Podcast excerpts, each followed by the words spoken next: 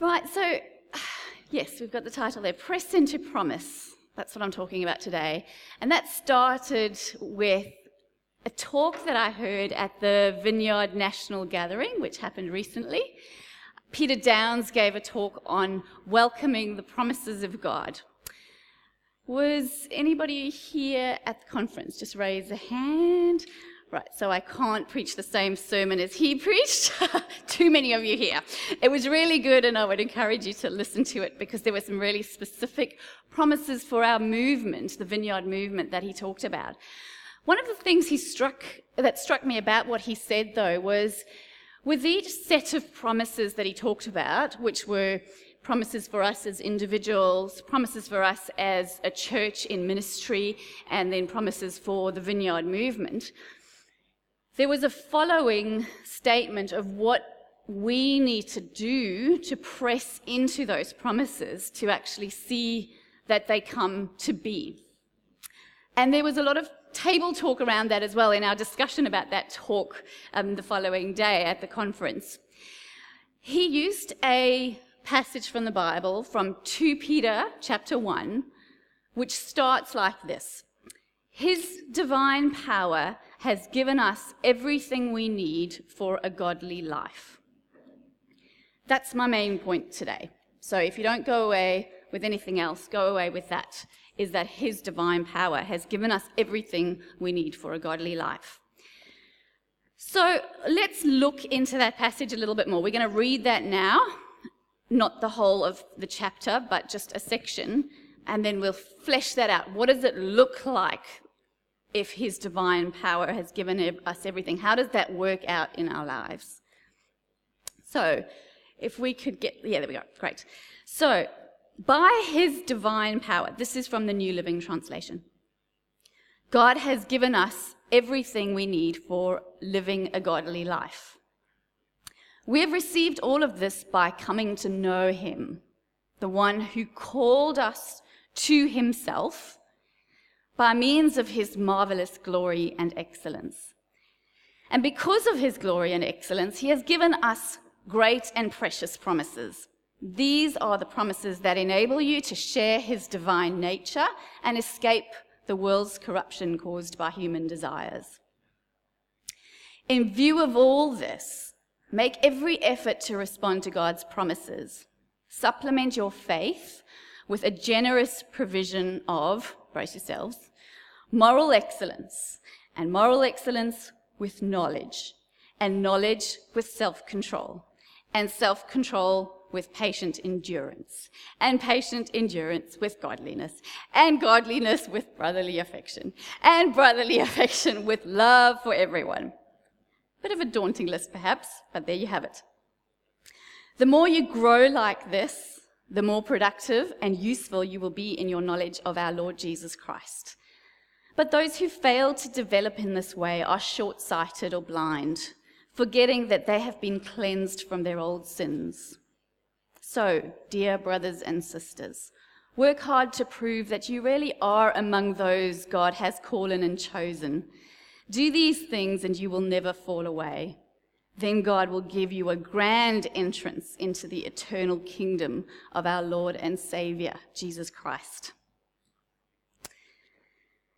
Recently, we went through a bit of what I would call a dry time in the ministry called Healing on the Streets. So, for those of you who aren't familiar with that, we go out and we just pray for the general public at large as God leads us.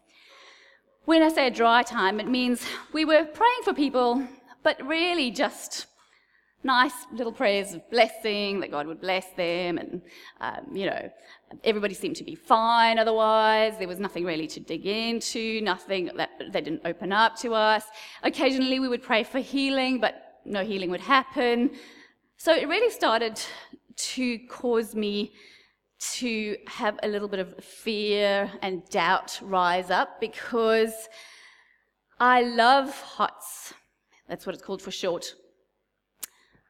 I love the fact that we go out there, usually, our typical experience is we go out there and we have power encounters because Jesus is with us. So we, in the space of, if you think of in the space of about 30 seconds that we have to say to someone, Hi, we just love to pray for people, can we bless you?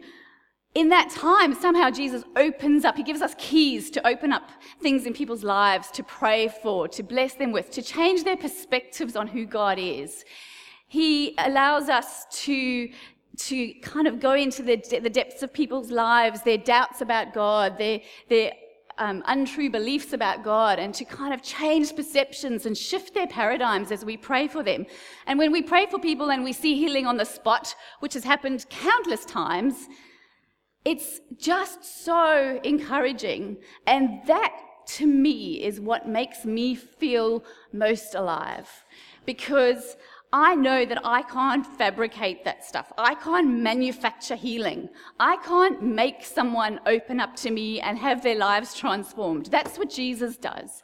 So when we do that, it's evidence to me that Jesus, the Savior of the world, is standing next to me in that moment, and He is with me, and He is changing the world through me.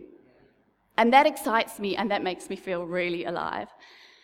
So when we got to this dry time, the question started coming up as to where are you, Jesus? I've always seen the evidence of you in this, but now where are you? And so there's the doubts of have you abandoned me? Have you, have you left? Am I not good enough anymore? What's going on here? Because actually, I feel a little bit lost here. When we start questioning the goodness of God, then it makes it a lot harder to come and talk to Him. And so that's exactly what happened with me. My conversation with Jesus just grew quieter and quieter because in the back of my head was running around, Jesus just abandoned us. The fact is, though, that Jesus was aware of that, and he continued to call me back to him. And so through the weeks, I kept getting this message come to me in all ways, shapes, and forms go back to Jesus. Go back to Jesus. Go back to Jesus. That's where we start when we're dealing with doubt and fear and worries. At the conference, um, I had the opportunity to make a concerted effort to, to sit down and spend some quality time with Jesus. So I did. I decided that that was what I was going to do because he was very clearly getting that message to me. So actually, I didn't sit down and spend time with him. I went for a run. And my run, well, just to be fair, it was a run walk. Um, I don't really, I'm not one of those endurance athletes, you know, but nice little run on the promenade. And the day that I went for the run, it was actually a pretty overcast day. And I was running along the promenade and looking out at the sea, and it was a bit of a stormy sea, lots of white horses, and it was grey. And I was thinking, oh, I just love a stormy sea, you know? I just love it and in fact, when we're, when we're running into the wind, you know, like it was harder to run because there was wind and I was being buffeted and I could, but I could feel, I could feel so much more of the storm, you know, I could feel it in my hair and on my skin and I could, I could feel my muscles pushing that little bit harder into the wind. And I, I, kind of, I was just chatting to Jesus about it. And I was just like, oh, you know, Jesus, I love a stormy sea. And as we were going, I kind of said, I really just, I just enjoy the resistance of pushing against it just because I can. And, you know, it makes me feel so much more alive than just running on a still sunny day. Boom. Do you see what Jesus was saying? right there, he said. He said to me, That's exactly what I'm letting you do at HOTS. Pushing against that spiritual resistance just because you can and letting it make you feel that much more alive in me. Do you know that pushing against that spiritual resistance sometimes takes a bit of endurance, a bit of patience, but that that is something that Peter says in that passage that we should add to our faith. So, yes, he says, God has given us everything we need for a godly life. We have received all of this by coming to know Him, the one who called us to Himself. Where's the resistance in your life? Because we all have spiritual resistance. It's part of the world we live in. Is it maybe, is it fear that is your, your resistance? Is it perhaps having difficulty really believing, that doubt or that unbelief? Is it the picture that you have in your head of what you would look like if you really followed Jesus? Maybe it's some kind of stumbling block, some kind of sin, like maybe it's something addictive, maybe not, but it just keeps coming back like an annoying mosquito. Or maybe it's tough circumstances that, that's causing you that, that difficulty just enduring. Maybe it's, you know, a tough family member or an unreasonable boss. We all have them. Listen to what Jesus is saying to you about that. When Peter writes this passage, he is aware that there's a very real danger that these things that resist us can lead to our spiritual deadness. And in these words that Peter's giving us, he's actually talking about what will give us spiritual life. That persevering through resistance, do you know that that makes us become more like Jesus? When we push against resistance into that promise that his divine power has given me everything that I need to do this, then we are being enabled to share in more of what Jesus did. Do you want to be more like Jesus? Then keep moving forward until there is breakthrough, because he has promised us that there is hope of breakthrough, that his goodness will break through. And he's actually giving us an opportunity through that resistance to flex our muscles and brace ourselves and push through and experience triumph. I think it's really interesting that Peter writes these words. If you look at Peter as a person, I'm going to take a little bit of a closer look at who the man is that's actually writing this stuff that we should press in, that we, should, that we have everything we need because it's really telling. It's quite remarkable, actually, that he's writing these words if you know a little bit about the life that he actually lived. So let's do a few snapshots here. The first one is from Matthew 16, and this was where Jesus gave Peter his spiritual identity. And a, conversation with Jesus went something like this Peter, who do you say I am? This is Jesus saying this to Peter. And Peter says, Well, you are the Messiah. And Jesus immediately blesses that and he says, Peter, that is a blessed thing that you know that because that wasn't just you that knew that. It means you've had revelation from the Father. And you know what? On that revelation, I'm going to build my church. You, Peter, you are going to be a church builder. And that church, nothing's going to overcome it. So Peter got a little bit of who he was in that conversation. And what Jesus further said to him was, And I'm going to give you the keys to my kingdom. Let's look at what Peter writes way back afterwards. Peter is telling us in 2 Peter, the, the book 2 Peter, about the keys to the kingdom. First, he's telling us, well, the first key is that Jesus has given us a really great gift here that we need to take. And the second key is our response to that.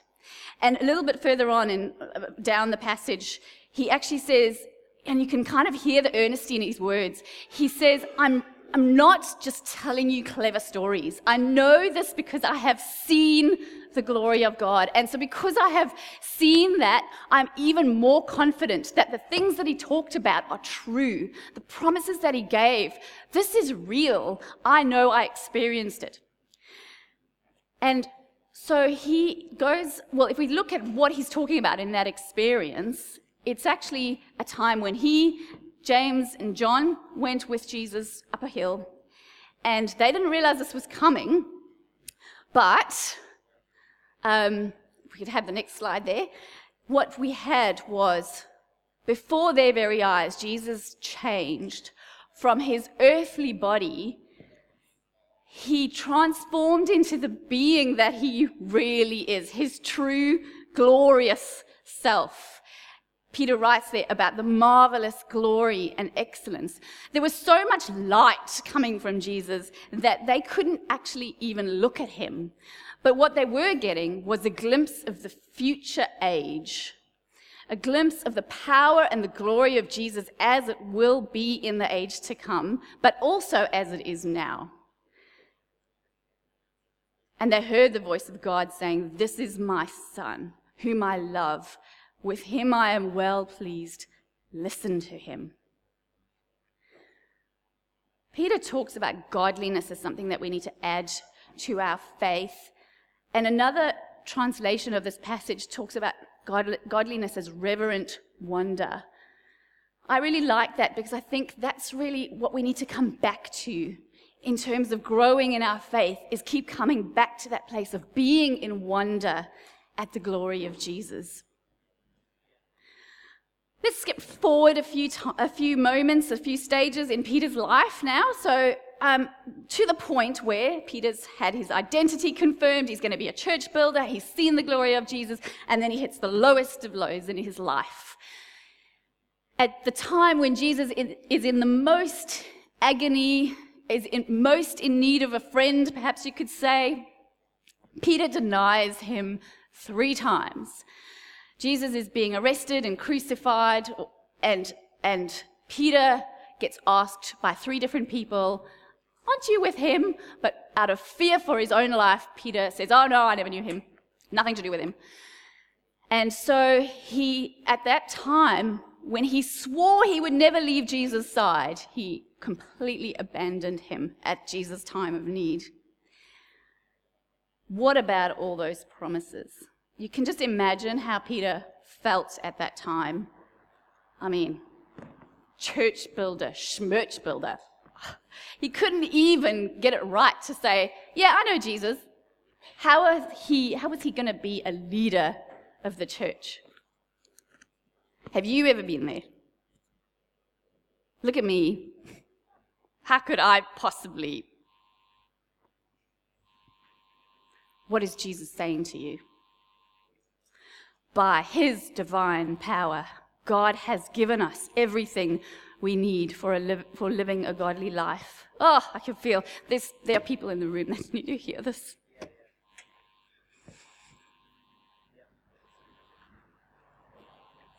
Yes, you can possibly. Yes, you can possibly. We have received by the one who called us by his glory and excellence. That's how. And you notice that we have everything we need because he started it. He gives, we receive. There's no discrimination as to who receives.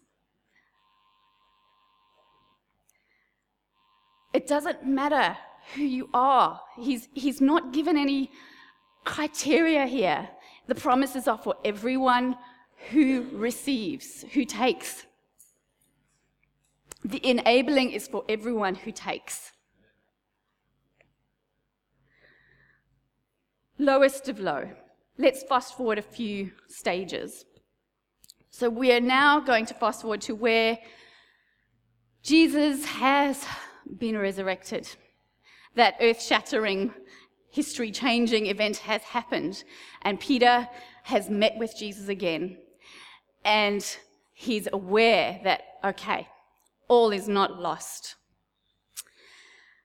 But the elephant is still in the room because Peter still betrayed Jesus, and Jesus hasn't talked to him about that yet. So, what does Peter do? Well, Peter goes fishing with some mates. And so there he is in his boat, a little way off the shore, trying to catch fish, but nothing's biting. Somebody on the beach, kind of, that Peter can't exactly recognize, says, Oi, you catching anything? And Peter says, No, nothing today. He says, Throw your nets on the other side of the boat. So Peter throws his nets on the other side of the boat. And suddenly they are inundated with fish, so much fish that they absolutely cannot physically haul the fish back into the boat. And it dawns on Peter. Why is that so, so familiar? Because that was exactly what happened when Jesus first called Peter to be a disciple. And he said, Come, I'm going to make you a fisher of men.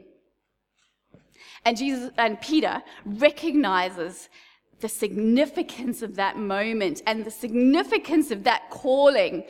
And what does he do? He can't wait for the boat to get to the shore. So he jumps out of the boat and he runs through the water to the beach. Jesus! he recognizes he's been called again.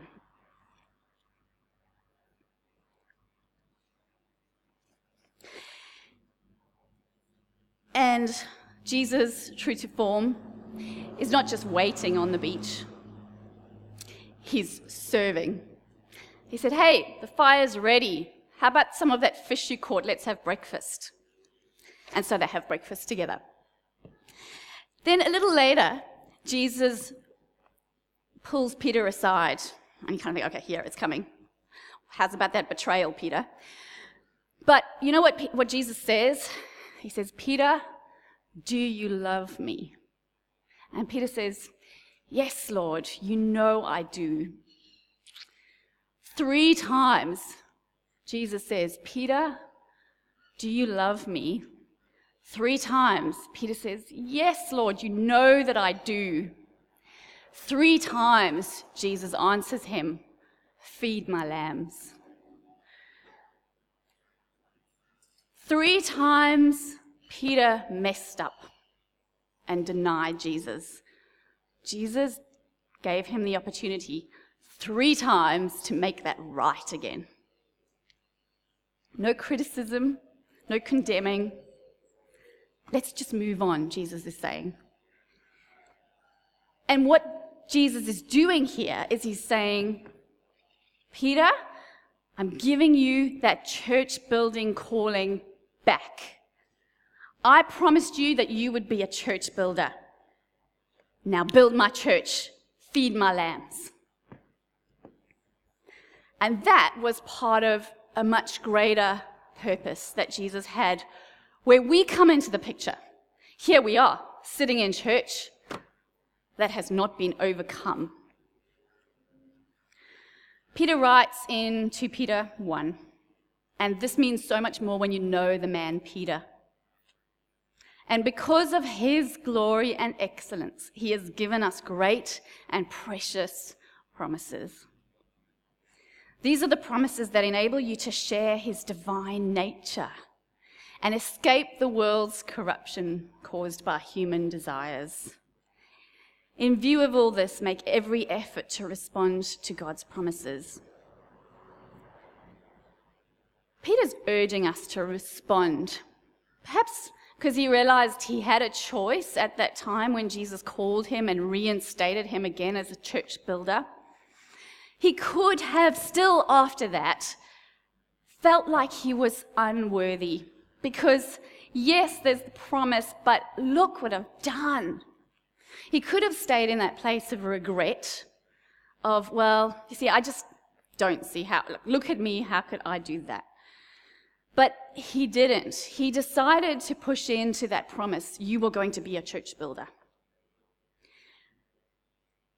So as we track God's, uh, as we track Peter's life, we actually see what happened to him after he said, Yes, okay, God has called me back. Well, he decided to press in. And what we see is that Jesus did actually genuinely transform him. And, he, and Peter allowed Jesus to change him. We see a man who, who asked once upon a time, Jesus, who will be the greatest in the kingdom? Kind of eyeing it out for himself. And later on, we see him, in fact, at the beginning of 2 Peter, we see him writing about himself as Peter, a slave to Jesus Christ. We see a man who, when Jesus said, Hey, I'm going to go through some suffering, Peter said, No way, not while I'm around. And we see Peter later on writing about the glory of sharing in Christ's suffering. We see a man, even after Jesus was resurrected and, and basically Peter was building the church, he was living out the promise, he was still thinking that actually the Jews were a little bit more special than the non Jews. And so, actually, there's this little situation which I find quite amusing where Paul, another apostle of Jesus, comes into Antioch and he sees Peter eating with all the Jewish people and he sees all the non Jewish people eating together. And he says, Peter, what are you doing? Because Peter was getting swept up into this thing of like, well, you know, it is unclean still to eat with non-Jews, even though we're Christians and they don't need to be circumcised and blah, blah, blah, blah, blah. you know, but actually, you know, what, there's still these little ways that we'll slip into. But anyway, so they had a little bit of a conflict there. But Peter, Peter was the one that moved to say, hey, this gospel is for everyone. It's not just for the Jews. And even a little later in, two, in the book of 2 Peter, we see he actually refers to Paul. So this is obviously some time has gone by, and he says, Oh, yeah, that Paul, um, yeah, sometimes his words are a little bit difficult to understand, but he writes with wisdom. And so we see that he has also learned to love his brothers and sisters. He's been adding to his basic faith all along. So if we could have the next slide, please and the next few points. Thanks. So, that same man who went through all of that, who has been transformed, who was transformed, is the one who urges us to respond to the grace and the promise of Jesus. And I think that's because he knows that we are vulnerable to losing the plot and losing our way in following Jesus. And, and so, another thing that he says to add to is to add spiritual understanding to our faith. You know, the enemy that, that is in this world is a master of lies, and, it's, and often they are really persuasive lies. And so we really need to know what truth is so that we're not swayed off the track. I mean, I saw that in my HOTS experience just recently because what I was choosing to believe about Jesus showed a bit of a lack of spiritual understanding because what I was saying is Jesus has abandoned me, but the truth is that Jesus has said, I will never leave you and I will never forsake you.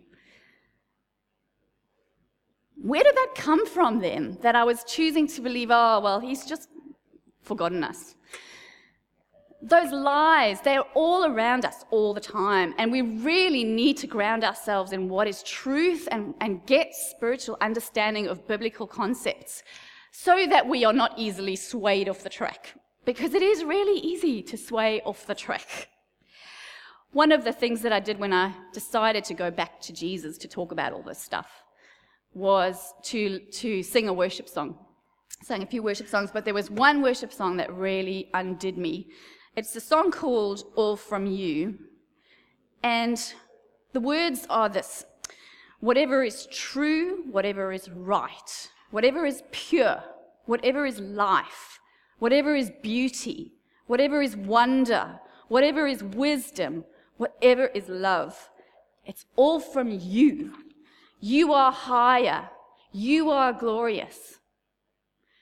Whatever is joy, whatever is peace, whatever is hope, whatever is justice, whatever is compassion, whatever is freedom, it's all from you. You are higher. You are glorious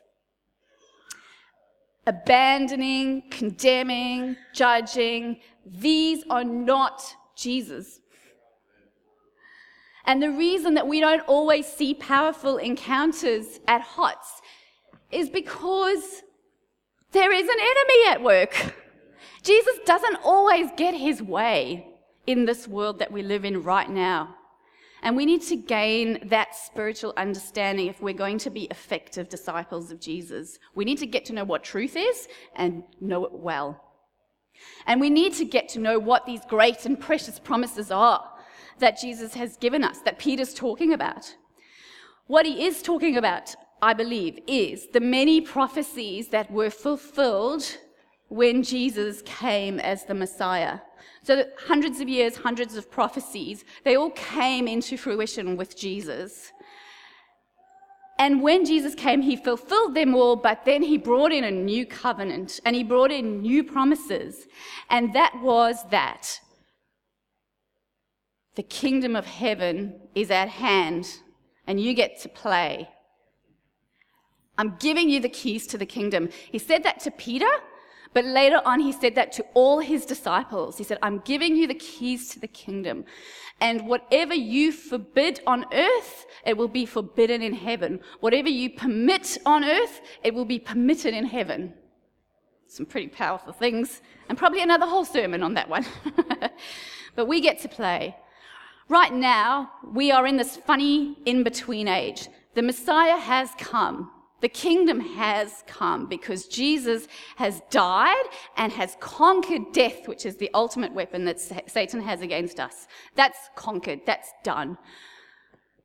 But there is also uh, that day, which is often referred to in the Bible, that day that is coming when the kingdom is going to come in its fullness, when the kingdom will reign. So when God will reign unopposed, where there will be no kingdom of darkness attacking us at every possible corner that, that it can. And I kind of see that as we are moving in the kingdom, this earth is actually tired of being ruled by the kingdom of darkness. This earth is so groaning. And I see this when I go out in hot, I just see people so badly need what Jesus has to give, but they don't know it and they don't recognize it in any way. But that's another story. But this earth is groaning to be all that God wants it to be in the new kingdom that He's planning for us, which we could call heaven. But it's like to me, I had this picture of the earth kind of there's little cracks in the old earth that's dying at the moment. And there's little cracks where the kingdom light is just shining through all the time. And, and the enemy tries to cover it up, but every time he covers up one crack, there will be another crack where light shines through. And every time we choose to move with the kingdom, to move with Jesus, he shows us where those cracks of light are and he lets us follow them. And so that we can walk and move in the light and we can bring life where this earth is dying. And every time somebody comes to know Jesus and comes to follow him and press into his promises, someone new is filled with light. And someone new brings light onto this earth. The enemy can try things like we see in our world at the moment beheading and torturing and crucifying the people of Jesus. But ultimately, he cannot win because Jesus has already conquered death. If we die in this world, we do not die, we go to live in the kingdom of glory with the King of glory. That is the promise that we have. And so Peter urges us to respond stay on track. Stay on track by doing the things that give you spiritual life. And do them now that way we'll be effective people in this kingdom. And he ends with this interesting thing about, about what will happen. If we do this, then we will walk into the kingdom um, and it will be a very happy welcome for us. But I, I was thinking about that a little bit more, and I think really, I think it's like this. Some of us are saved, and, and when that day comes and we, we see the fullness of God come, the kingdom comes, Jesus comes, and we see God reigning supremely. We see no more tears. We see the earth as it was always destined to be. And if we didn't kind of press into those things of spiritual life, we'll go, oh, this is the spiritual fullness that Jesus was talking about all the time.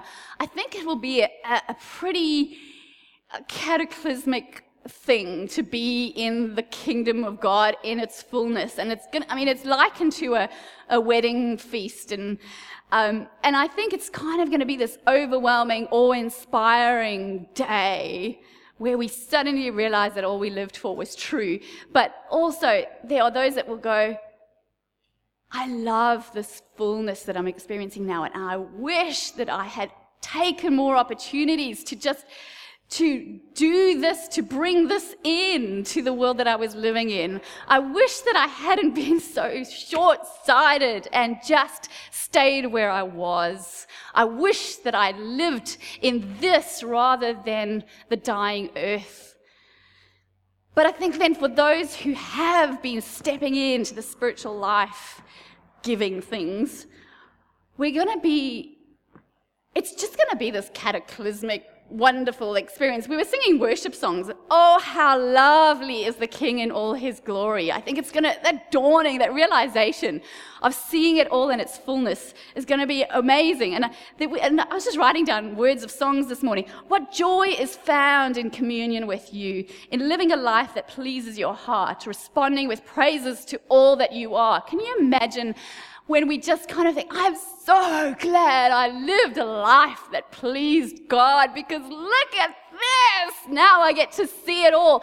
And I got to do the premiere. I got to see the premiere. And I got to play Kingdom Kingdom when I was on the earth. And now look at what we can celebrate in. Because it will just be, it will just be a fulfillment of everything that our hearts desire right now, of everything that we were made to be. And we will see him as he always is now, and but it will be so clear to us as to who he is, his full glory and wonder and majesty.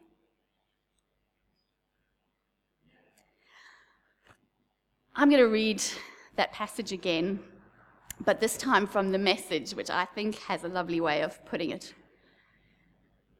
Everything that goes into our life of pleasing God has been miraculously given to us by getting to know personally and intimately the one who invited us to God.